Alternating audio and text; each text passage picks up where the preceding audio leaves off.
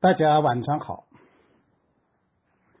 非常高兴到这里来，与大家一起继续我们的讲座。虽然现在身边有很多大事，也许更值得关心，我的话题却与现实比较遥远。心中略微有些惭愧，但是一些事注定了无法讨论，我们也就可以原谅自己。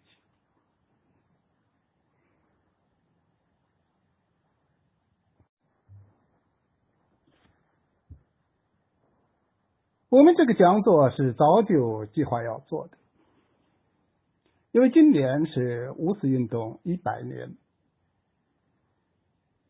但由于众所周知的原因，今年各地的纪念活动大多延期，我们的讲座也拖到了现在。讲什么好呢？问题很多，而且时常看到专家们的争论，但是我不想介入，也不想。拿一些无聊的问题让大家心烦，想来想去，我决定还是按照我的习惯，回到现场，去面对灰尘之下被遗忘的那些人和事儿。我与当下的大多数学者略有不同，喜欢闲逛。不喜欢呃加入旅游团，不喜欢跟着导游看景点就像自己在山沟里乱转。嗯，这种转法它有一个好处，就是容易发现一些别人看不到的东西。所以朋友们，呃，不要只是听我讲，因为我讲的都是零零碎碎。而且我相信大家肯定也不会只是听我讲，而是必然在听讲的同时调动大脑当中已有的知识，也就是从中学到大学积累的那些知识，来对照我讲的这些内容。我希望是这样，温故不一定能知新。但却有助于执行。一边听我唠叨，一边复习一下从小学、中学一直到大学学来的那些知识，我觉得这是一个好办法。大家都知道，五四有两个不同的内容，一个是所谓新文化运动，从根本上说，是一场意识形态和价值观的革新运动。另一个主要是学生运动，具体的说，是要求政府拒签合约的一个运动。我们今天讲什么呢？嗯，我刚才还有点拿不定主意，应该是都讲，但内容太多，肯定讲不完。今晚上我也不应该占用太多的时间。嗯，而蜻蜓点水、浮光掠影，有时候真的不如不讲。所以，我想先先讲五四那一天开始。我想先讲五四那一天开始的学生运动，新文化运动。以后有机会，如果大家愿意听的话，我再来讲。今晚上我想讲四个或者五个内容，请朋友们多多指教。我想讲的第一个内容是五四运动的发生，这都是老话题。五四运动是怎样发生的？从教科书到工具书，再到专家们的著作，都有一些说法。但是我想提醒大家一点：那些说法大多是高空理论，讲世界大事，讲思想，讲主意，就是不讲到底是哪些人发动的。众所周知，大规模的群众运动很少是完全自发的。那么，无私的发动者是谁呢？我发现了一个小群体，按照出场的次序是梁启超、林长民、汪大燮、蔡元培。他们四个人以接力跑的形式，一棒又一棒，最后把学生发动了起来。我们就先来看看这场接力跑。第一棒是从梁启超开始的。关于梁启超和五四运动的关系，其实早已引起学界的注意。一些海外学者，包括台湾学者，呃，都做过考察。国内这两年也有人研究，有些人直接把梁启超称之为五四运动的点火人。第一次世界大战结束，巴黎和会即将召开。梁启超，梁启超以在野之身，带着一批专家前往欧洲，进行民间的国民外交活动。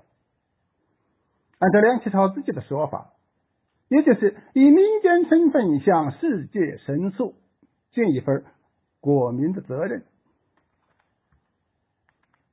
大家知道。因为有美国的支持，当时的中国人对收回山东主权满怀希望。和会的情况，我在这里不说了。这里需要说的是，尽管中华民国的外交官不辱使命，而且年轻的顾维钧还让世界认识了东方，认识了东方第一个民族共和国的风采。但接下来的事却并不顺利。收回山东权益的障碍不仅在于日本人的力争，也不仅在于英国和法国呃与日本都有协议，还在于中日之间也有协议。一九一八年九月，与日本的密约，梁启超好像是不知道，所以当他知道之后就非常的吃惊。因而，在三月六日。致总统府外交委员会，呃，汪大燮和林长民，呃，一封电报。这份电报很重要。梁启超在电报中质疑那份密约，然后他又说，这种密约是有希望取消的，但希望政府不要再受人口实，否则巴黎和会这种。大好的机会就要被一二定约之人所败坏。大家注意，梁启超这份电报很重要，就在于他不仅是国内知道了巴黎和会上遇到的困难，他的症结之所在，而且把责任推到了与日本订约的几个人身上。这也正是曹汝霖等人被学生认定为卖国贼的主要原因。这是三月六日的电报，接下来就是四月二十六日的电报。和会上的情况越来越糟糕。四月十六日、四月二十二日两次会议，中国都很失败。四月二十四四日，中国又正式提出了税帖，结果仍然未被采纳。最后，英美法三国会议决定，德国在胶州及山东的权利一概放弃，交予日本，由日本交还中国。也就是说，山东问题分两步走。首先是德国交给日本，然后是日本交还中国。然而，日本代表坚持最后一条那个后一条不能写进合约，只能口头承诺，并请英法美三国领袖担保，不能向外界透露。这把德国专交日本的那个内容写进合约，而不把日本归还中国的内容写进合约，中国代表当然很失望。力争的结果是美国总统答应，只要中国政府绝对保密，可以把三国会议的记录给中国一份，作为日本。承诺归还的证据，在这种情况下，陆征祥知道已经没有争取的空间，所以就准备签字。梁启超得知这个消息，嗯，就是心急如焚。嗯，在他看来，这样的条约怎么能够接受？那是万万不能接受的，所以一定要想办法拒绝签字。因此，他致电外交委员会，希望他们想法警醒政府和国民，拒绝签字。梁启超的这份电报，最先明确的提出了拒绝签字的主张。国内的爱国运动要落实的，就是。他的这个主张，这是梁启超在五四运动当中的作用。跑第二棒的是林长民。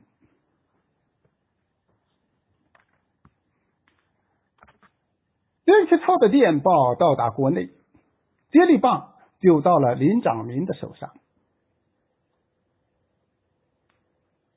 说起林长民这个名字，有的朋友可能呃不是太熟，但一定熟悉呃与他相关的几个名字，比如黄花岗七十二烈士当中的林觉民是他的堂弟，再比如著名的才女林徽因是他的女儿，其实。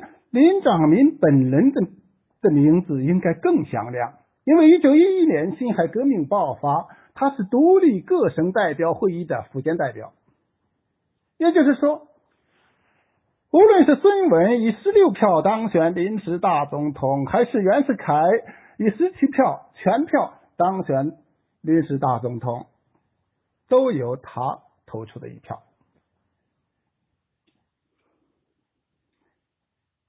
稍后，中华民国临时参议院在南京成立，他是参议院的秘书长。一九一三年春天，新国家第一次大选，他又做了众议院的秘书长。到一九一七年，张勋复辟被平息之后，他还担任过司法总长。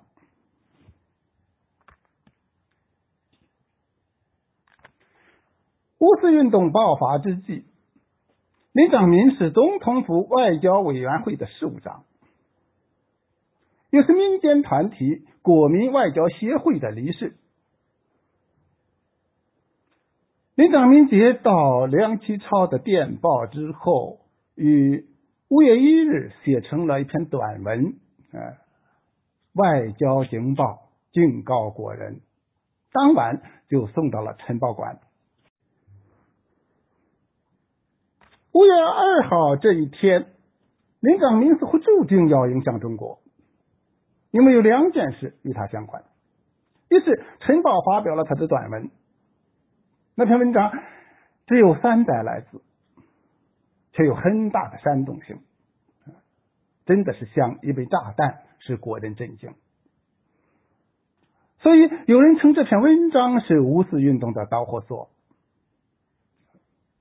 这是一件事。另一件事是这一天，他获悉一个秘密，就是总理钱能训密电巴黎代表，让他们签字。本来四月三十号收到梁启超的电报，主张拒签。五月一号又收到陆征祥的电报，主张签约。政府发生了分裂，分为两派。这时候，外交委员会为此召开紧急会议，经讨论决定拒签，并且由林长民拟好了发往巴黎的电报，交王大燮。两个人讨论修改，最后拿给大总统，总统同意，交到国务院去派发电报。电报发出去了。等到了五月二号的晚上，林长民在政府电报处工作的一个通乡，这个通乡却来告诉林长民，在排发外交委员会拒签的电报之后，总理钱能训竟然又给代表团发了个密电。只是签约，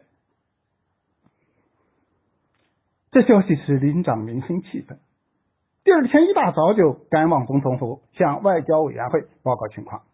听取林长民报告的是外交委员会的委员长王大燮，林长民是事务长，王大燮是委员长。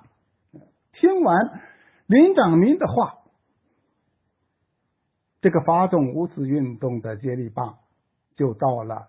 王大燮的手上。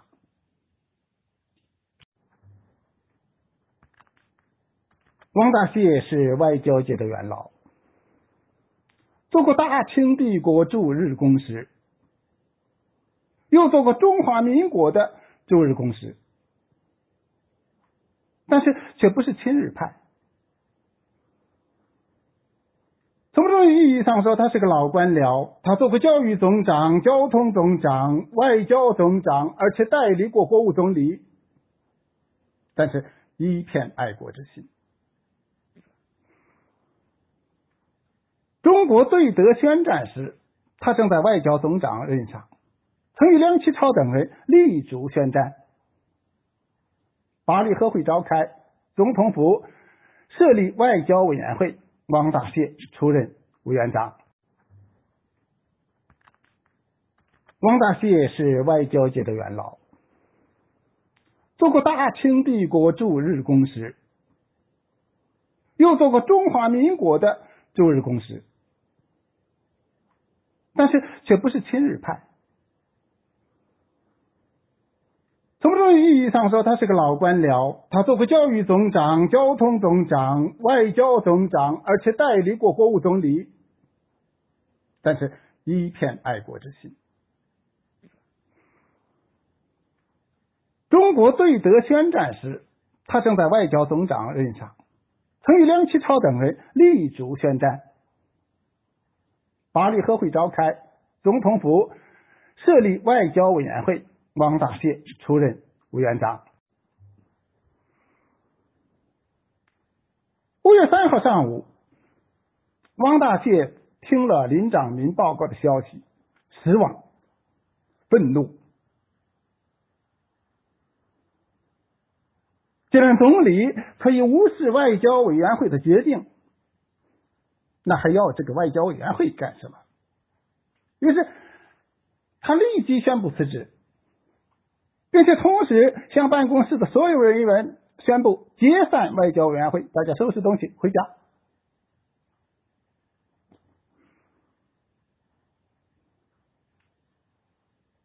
汪大燮回到家中之后，却还是放不下这件事儿。嗯，他在想，还有什么办法可以阻止签约呢？这时候，外交委员会干事叶景琛来访。是叶景琛为他出了一个主意。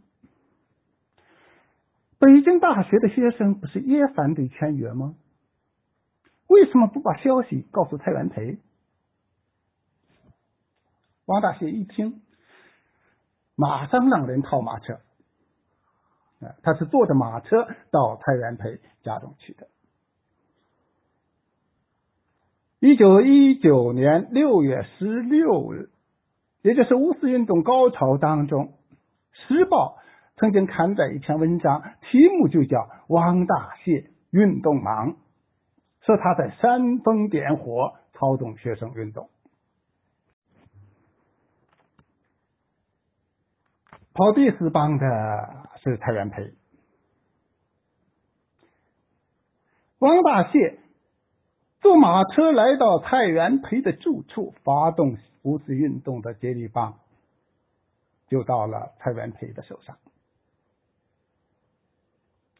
关于蔡元培发动学生运动的事，有人不以为然，理由是蔡元培一直反对学生运动。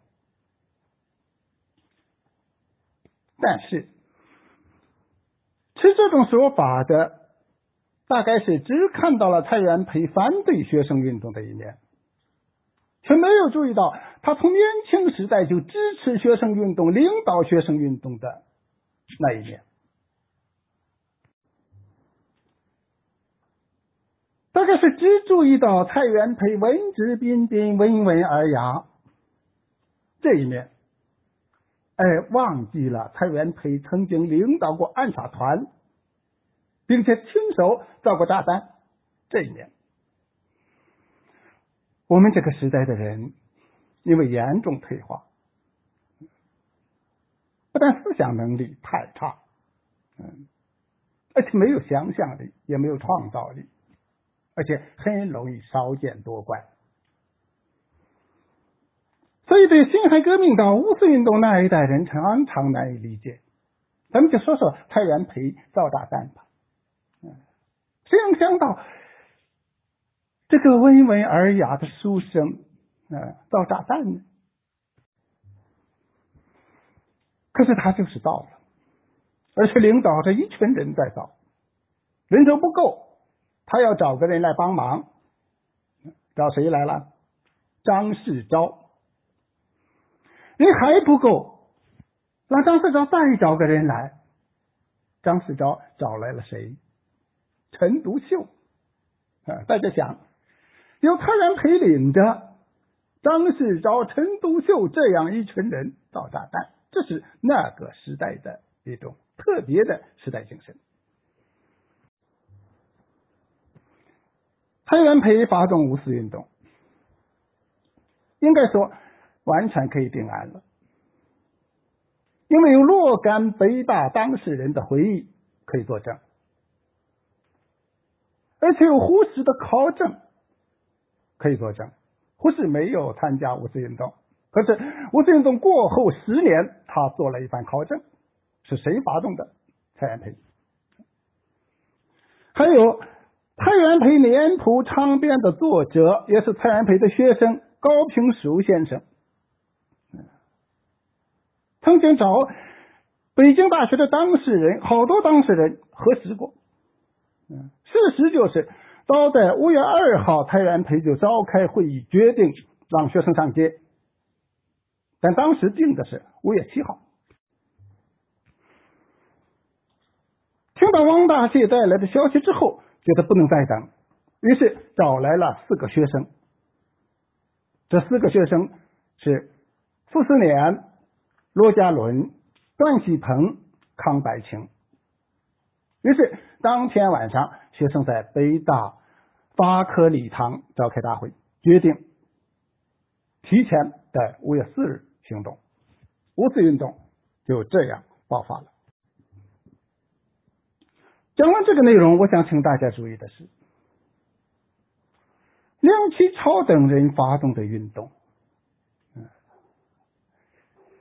与在列宁号召下发动的运动，会是一样的吗？我们在认识五四运动的时候，嗯，去看一看，它到底是谁发动的，可能对我们是有帮助的。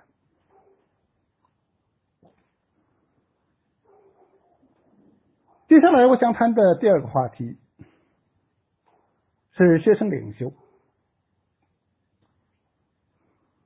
一场浩大的学生运动不会没有领袖。即使在开始的时候没有领袖，运动中也要产生领袖。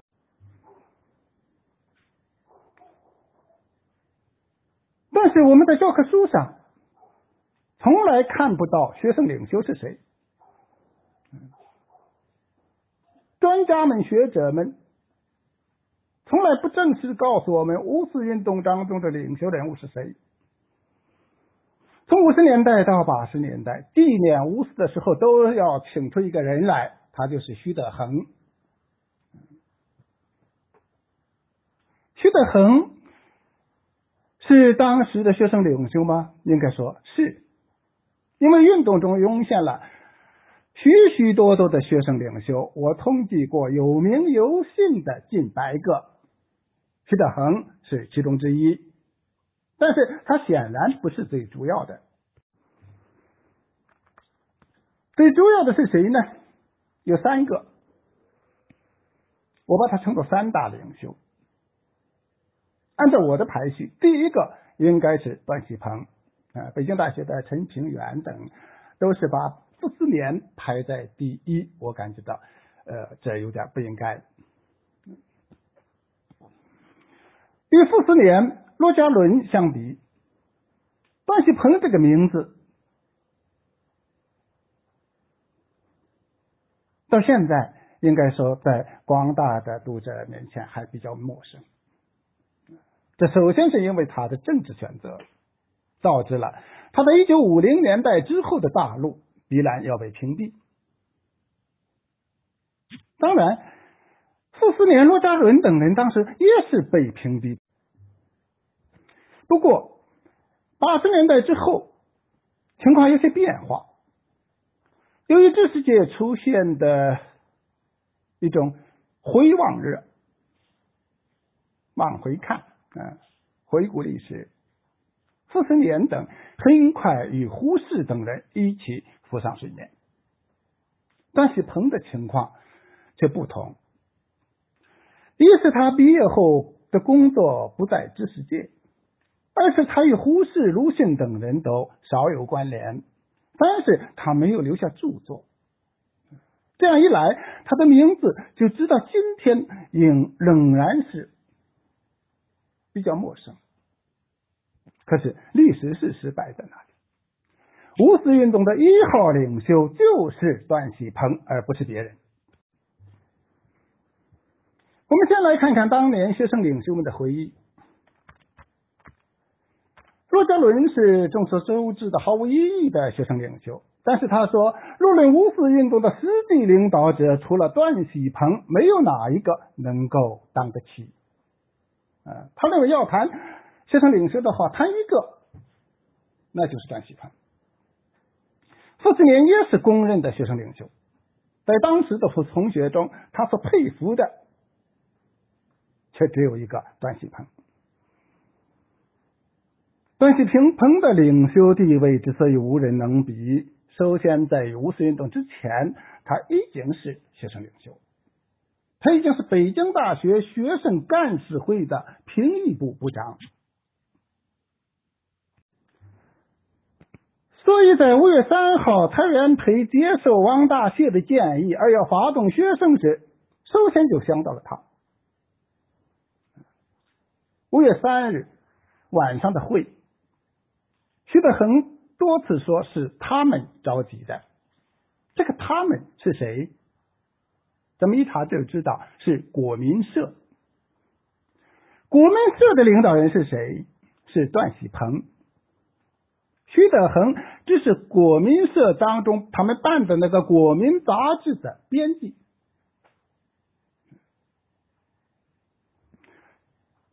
五月四日上午，段锡鹏又联络各校，在北京公转召开各校代表会议，布置下午的集会和游行，并推举为被被推举为大会主席。五月四日下午。段锡鹏在天安门主持了会议，接下来的游行由傅斯年指挥，但段锡鹏仍然担负着领导责任。据矿湖生回回忆，火烧赵家楼的时候，段喜鹏曾经制止，可惜他没有能够制止得了。但是当时的五四学生领袖都是反对放火、反对打人的。更为重要的是，段锡鹏在运动中的领导地位。五四运动的第二天，北京大学自治会学生自治会成立，段喜鹏当选会长。本来傅斯年是有可能当选会长的，但当当时正在要选的时候，傅斯年跟人打架，啊，不干了，嗯，段喜鹏当选会长。五月六日，北京市学生联合会成立，段喜鹏又当了会长。六月十六日，全国学联在上海成立。会议的最后一天，选举。六月十八日，段启鹏被选为全国学联会长。也就是说，在五四运动当中，段启鹏既是北大学生自治会的主席，又是北京市学联的主席，又是全国学联的主席。这种地位是没人能比的，而且那些职务都不是挂名的，而是要做事，要承担责任，起草那一系列的文件等等，嗯，都是在段喜鹏主持下啊进行的，这就使他成了五四运动的第一号领袖人物。这在当时是没有异议的，当时的北大学生。北大的同学都称他为我们的段总理。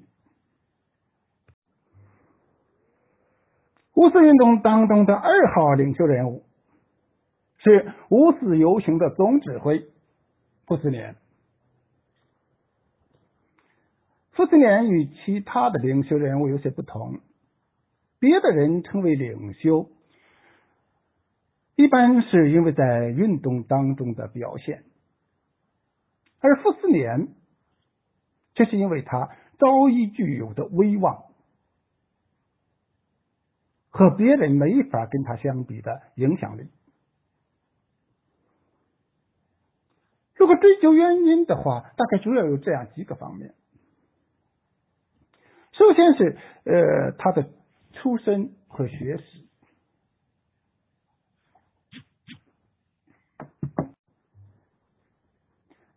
虽然傅斯年出生时家道已经败落，但毕竟是书香世家，诗礼名门。他祖上是大清开国第一个状元，这种家庭即使败落，也有比较深厚的文化底蕴。傅斯年十一岁就读完了十三经。后来还有了黄河流域第一才子这样的称号，这种称号当然不必当真。但一个年轻人如果没有超人的才华和学问，嗯，即使他组织起庞大的操作团队，大概也很难操作成功。有这样的声誉，被同学们敬重是必然的。得到先生们的青睐也是必然的，所以傅斯年入学不久就成了黄侃的学生。接着蔡元培出掌北大，请来了陈独秀、胡适等人，傅斯年又成了陈独秀、胡适、钱玄同等人的追随者，受到他们的赞赏，并且成为北京大学学生当中最先在《新青年》。上发表文章的，我在这说这么一件事大家可以看到傅斯年当时在这些先生们心目中是什么地位。一九一八年秋天，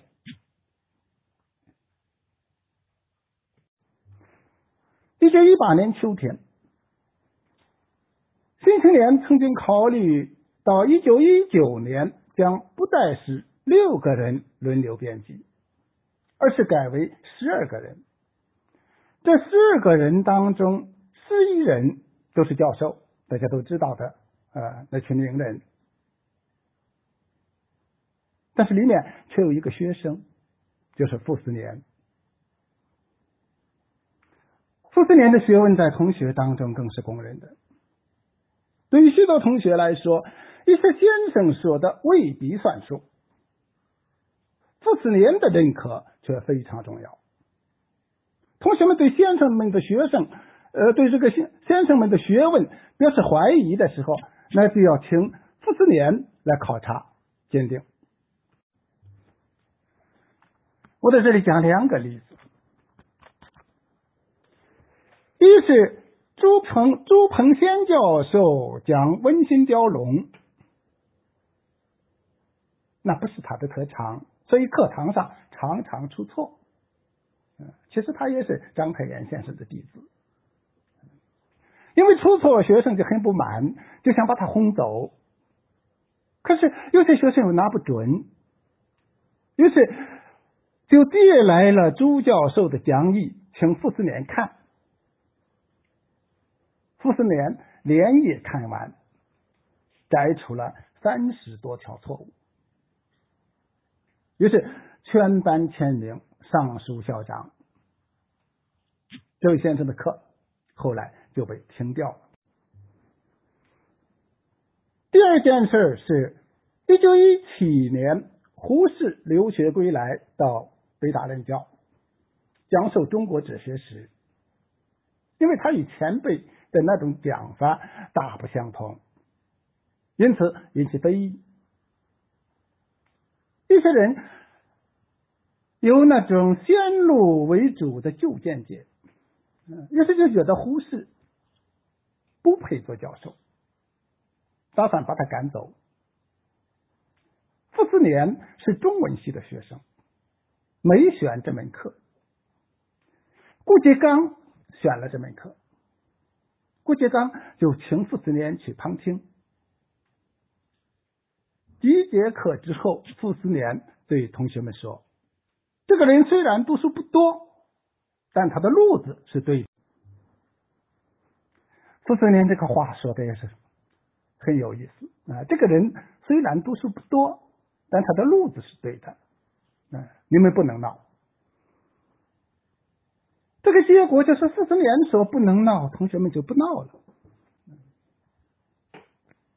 这样的学生，校长当然要关注。关注的结果是傅斯年得到了蔡元培的高度赞赏，而且得到了蔡元培的高度信任。有一件事很可以看到傅斯年与蔡校长的关系。在社会转型和文化变革时期，新潮那样的刊物引起人的一些反感是必然的。一般人反感也就罢了，有的人却是有权有势有地位，又有那种伟道的责任感，他就要去找总统，去找总理，去找国会，去找教育部，到处去找。教育总长职责所在，不能不管。于是就给蔡元培写信，话说的非常客气，但意思很明显，要蔡校长约束学生。蔡元培收到总长的信，应该怎么办呢？结果他找来了傅斯年，把信拿给傅斯年看，然后让他。写回信。我们现在在蔡元培全集当中能看到的蔡元培夫傅增湘的信，嗯，就是出自傅斯年之手。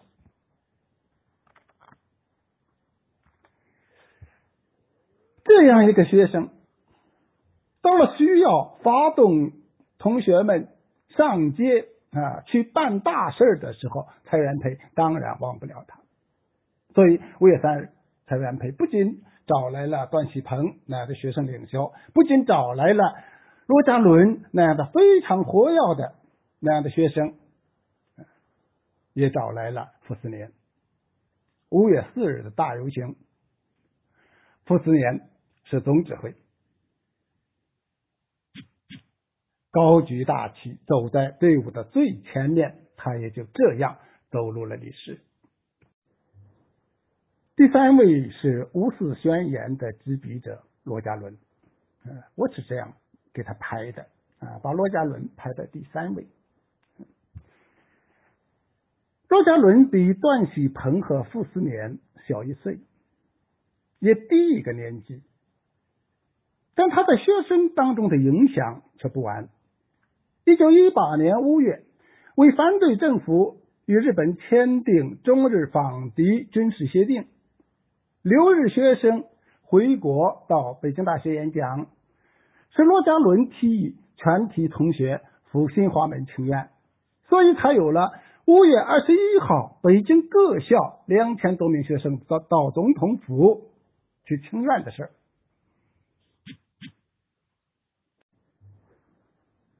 那是中国现代史上的第一次学生运动。也正是在那次学生运动当中，段锡鹏成了著名的领袖人物，罗家伦也开始引人注目。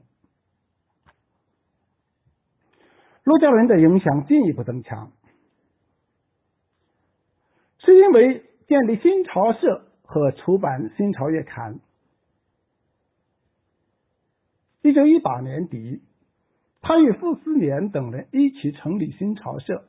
在新潮社当中，傅斯年是一号人物，他是二号人物。新潮这个刊物名也是罗家伦取的，罗家伦好像是一位命名高手。嗯，五四运动这个词也是他第一个使用的。在五四运动当中，罗家伦做了一件重要的事儿，就是为五四运动写了宣言。根据他自己的回忆，那是一篇急救章，是站在桌子旁边写的，写完没有修改。文章的确不长，只有二百字，却是简明扼要，抓住了根本。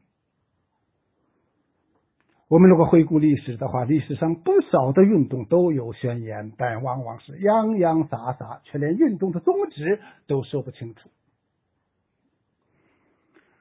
罗家伦的这次宣言，却在极短的、极通俗的语言啊，用极通俗的语言，在极短的篇幅之内，把一切都交代的明明白白。外争主权，内除国贼，这就是运动的目标。段喜鹏、傅斯年、骆家伦，五四运动的三大领袖，都因为后来的政治选择而不能进入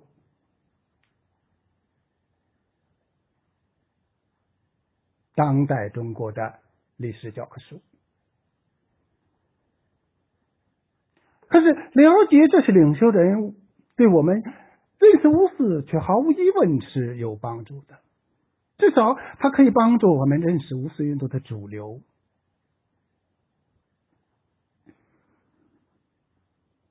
在过去相当长的一段时间里，因为革命是神圣的，造反有理，打砸抢更能体现革命精神，所以火烧赵家楼就成了无私的光彩。现在翻了过来。稳定高于一切，维稳防暴，火烧赵家楼就不再光彩了，于是也就成了否定无私的依据。可是，无私运动就是火烧赵家楼吗？换句话说，无私是谁的无私？是匡呼声的无私？还是张国焘的无私，还是徐德恒的无私，还是段喜鹏、傅斯年等人的无私？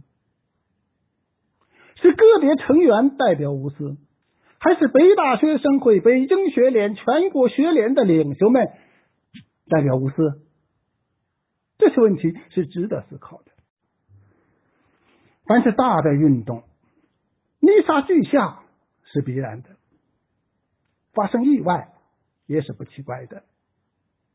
但那是主流，那是支流，什么是根本，什么是细枝末节，应该不难判断。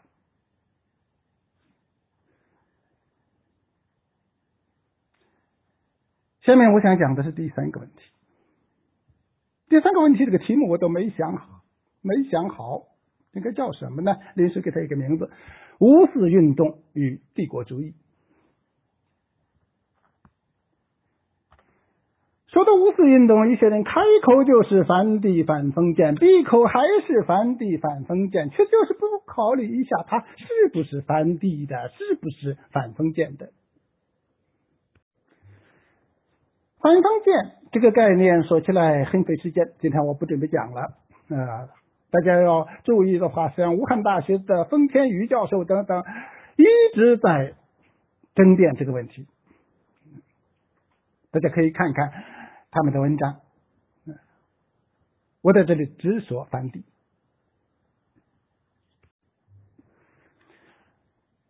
青年学者商长宝博士是在座的许多朋友都知道的，但有一件事他自己未必说过，那就是十几年之前。他在读博士研究生的时候，做过一项非常重要的工作。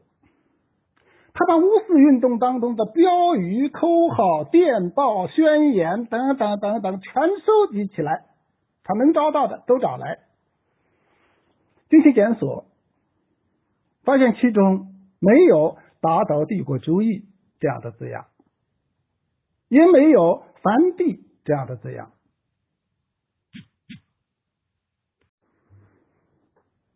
于是他就想，是不是列强就等于帝国主义？反列强就是反帝？再检索，也没有发现反列强，嗯，或者是打倒列强这样的字眼。打倒列强这样的字眼是若干年后在广州喊出的。这样的事实，对于当时的人们来说是清楚的。这是在几十年之后，新一代人就不清楚了。我说的新一代人，包括唐德刚、余英时、费正清、麦克法夸尔等人，他们在好多问题上都不清楚。那么，我在这里想请大家看看事实。我们从那些红色回忆录 说起。邓颖超曾经说过，五四运动时还没有反帝这个概念啊，他是后来才知道中国革命的根本任务是反帝反封建的。这是邓颖超的话。张国焘在回忆录当中也说，当时一般中国人还不知道帝国主义是什么。所以，胡适才认为反帝国主义是海外奇谈。张太雷说过这样一段话，他说：“五四运动这是反日，没有反对帝国主义。反日和反对帝国主义不是一个概念。”张太雷还说：“五四是受帝国主义支持的。”而且是被英美帝国主义利用的，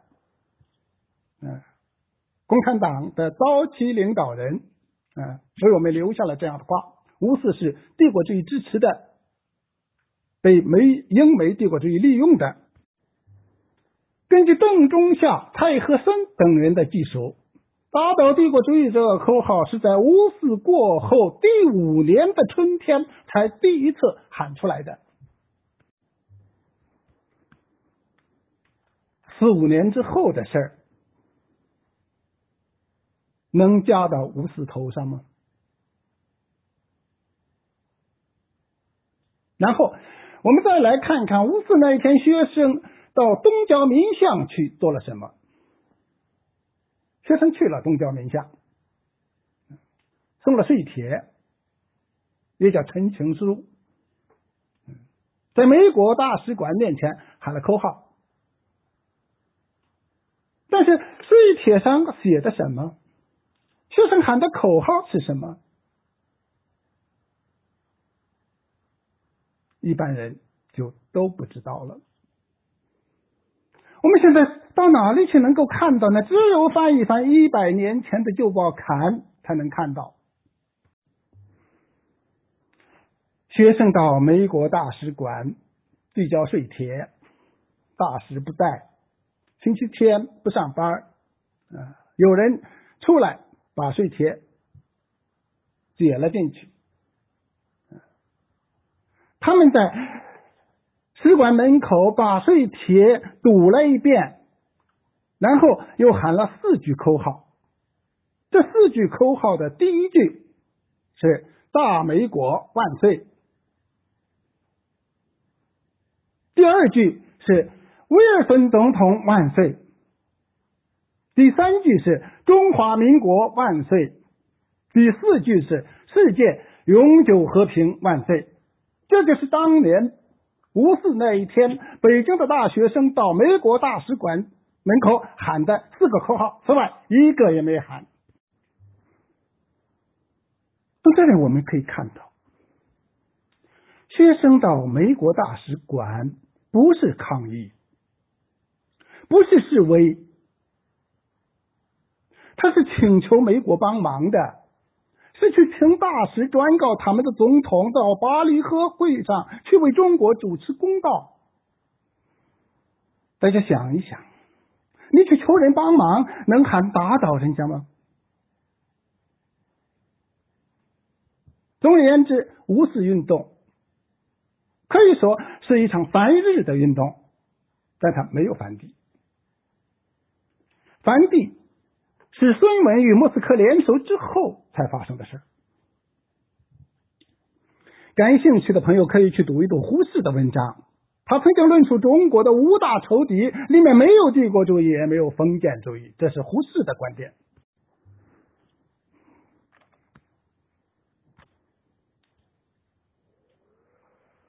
我想讲的第四个问题是五四运动中学生与政府的关系。有人说三封建这个内容啊，就是反对北洋军阀政府。我们且不说北洋军阀政府这种说法，啊，它是否公正？啊。退一步，即使民国政府是封建的，学生反政府吗？我们回到历史现场，就会看到五四运动当中，学生与政府不是对立，政府确实抓过学生，但那不是因为游行，而是因为发生了纵火案。六月份的仆人，主要也是因为有人在街上胡作非为，尤其是以暴力强迫商家焚烧日货，强迫商人罢市，警察当然要出来管。对于拒绝签字的要求，大总统徐世昌的确长期犹豫不决。原因是他的部下意见不统一，他自己也拿不得拿不定主意。但到了最后，是总统倾听学生的呼声，政府顺应民意，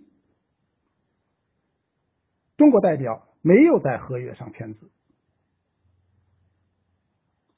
正因为这样。才使五四运动的全部目标得以实现，成为百年中国唯一一次圆满成功的学生运动。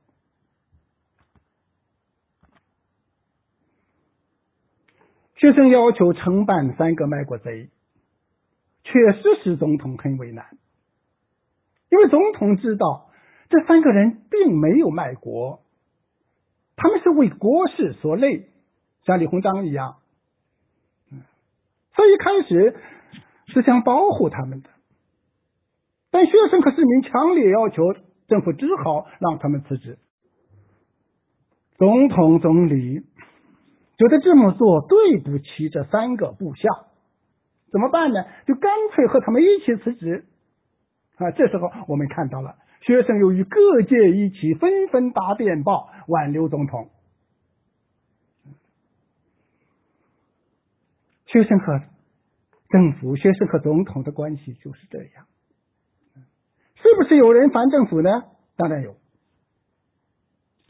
孙文就曾经要给张国焘五百杆枪，让他找五百个学生拿起枪打进总统府。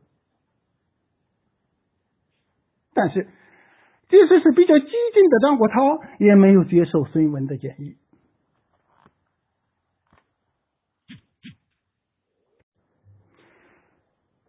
陈独秀说过一句话，我觉得非常好。陈独秀说。五四运动当中，学生与政府是一致的。学生起来不是反对政府，而是为政府做后盾的。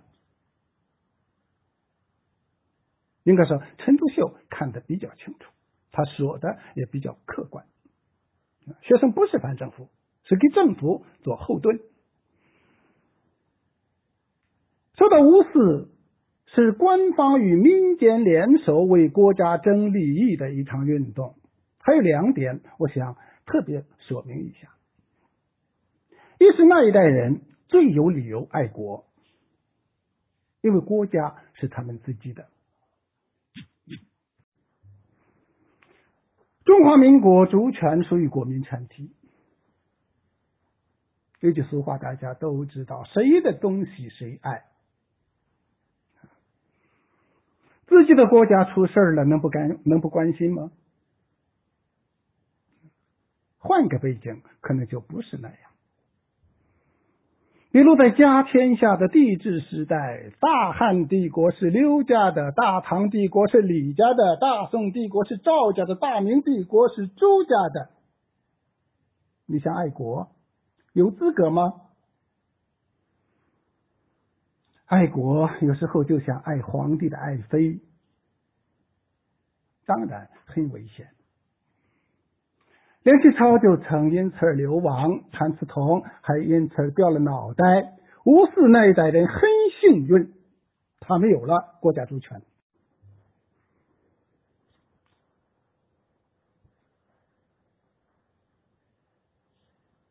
还有一点，我想说明的是。五四运动当中，不仅是学，不仅学生是爱国的，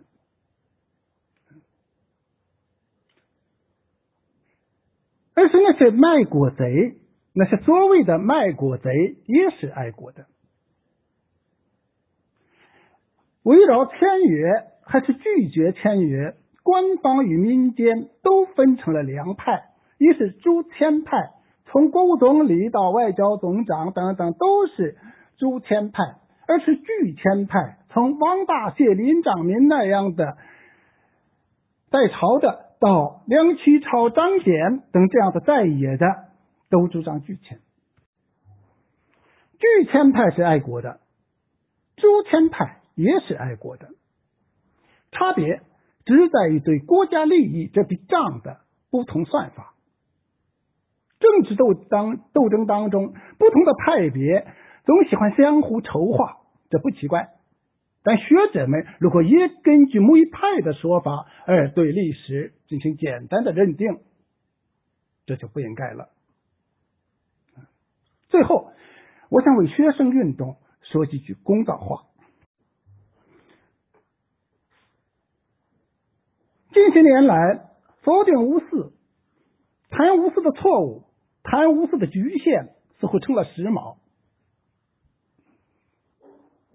五四当然有局限，当然有错误，当然有问题，但是有些职责却很不公道。关于五四新文化运动的曲解和误解更多，咱们在这里暂且不说，有机会咱们再专门讲。嗯，现在就只说关于学生运动的，我觉得重要的曲解和误解有两点。一是说五四学生运动崇尚暴力。举出的例子就是火烧赵家楼，打了张宗祥，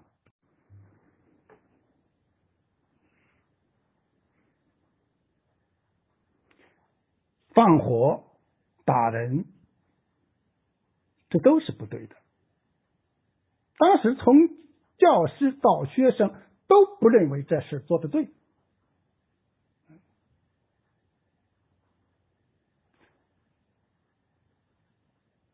所以这这些行为应该受到法律的制裁，但是我们再从另一个方面想，这不影响我们认识一个运动。几千人上街，成员来自不同的学校，思想修养都大不相同，运动起来了。泥沙俱下是必然的，发生意外是不奇怪的。有人无意而出规，有人存心去捣乱。可是，是他们代表五四，还是段喜鹏、傅斯年、罗家伦啊和北京学联、全国学联代表五四？这是必须思考的。不能因为匡呼生几个人的那种行为啊，就把无视都归于他们。何况面对一场学生运动，各派都想利用。说真的，幸亏学生领袖们比较清醒，否则如果按照孙文的那种想法去做，那会是什么样的情景？当时的领袖们很冷静，很理智，这是应该肯定的。五四学生运动是一场文明的运动，是一场理性的运动。尽管它出现了火烧赵家楼的那样的事，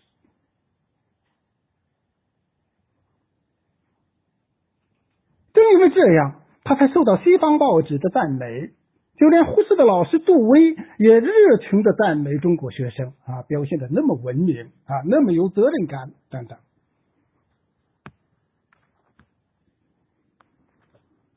总而言之，不能因为出现了火烧赵家楼的事件，就从整体上否定这场运动，尤其是那份激情，那份责任感。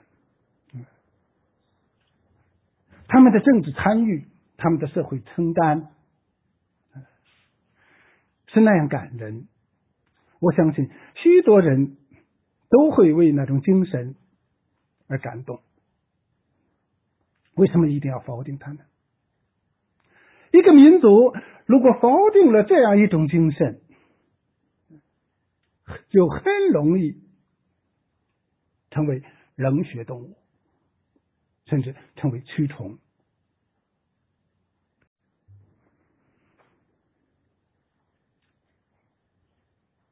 第二个问题是，有人说五四运动导致了宪政的夭折。二零一四年，东方历史评论举行了一次纪念五四的会，会议主题就是。夭折的宪政，倒退的无私。与会者大多认为无私是倒退的，导致了宪政的夭折。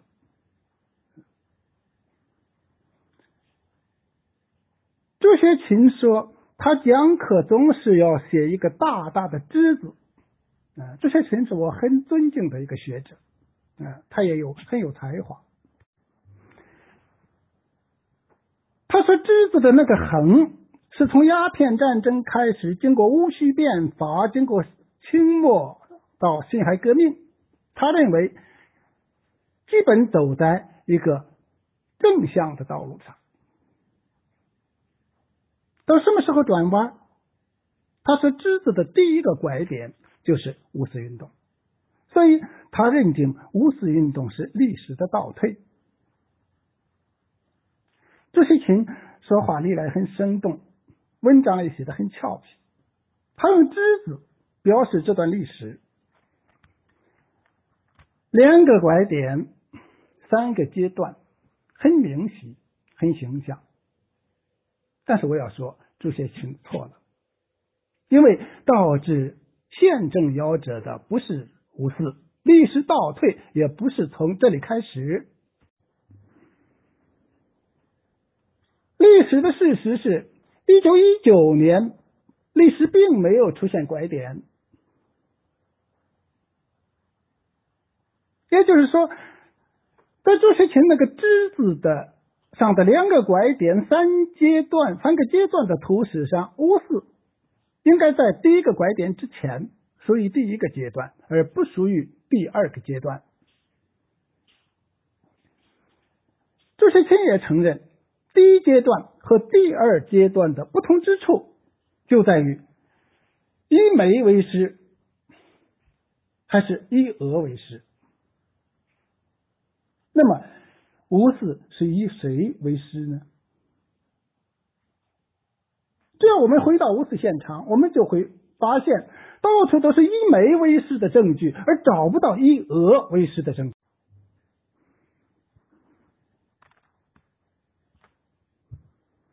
首先，从运动的发生看，五四运动本来就是亲美派与亲日派斗争的结果，是亲美派直接发动的，最后也以亲美派的胜利而告终。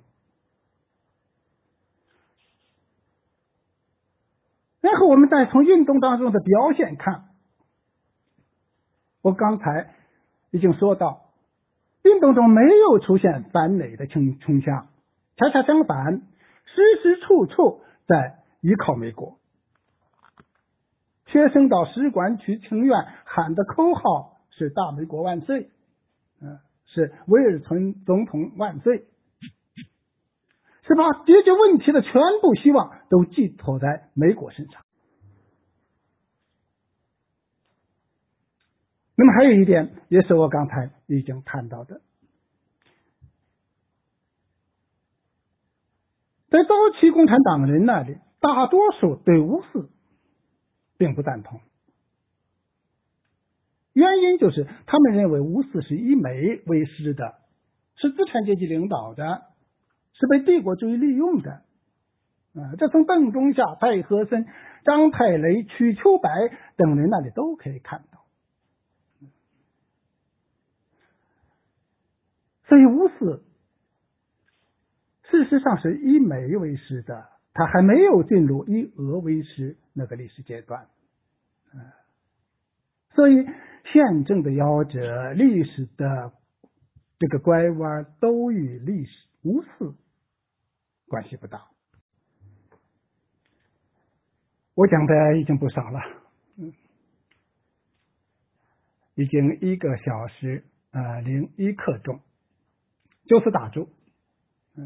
因为今天晚上我是真的在抛砖引玉，嗯，接下来的点评才是精彩的。谢谢大家。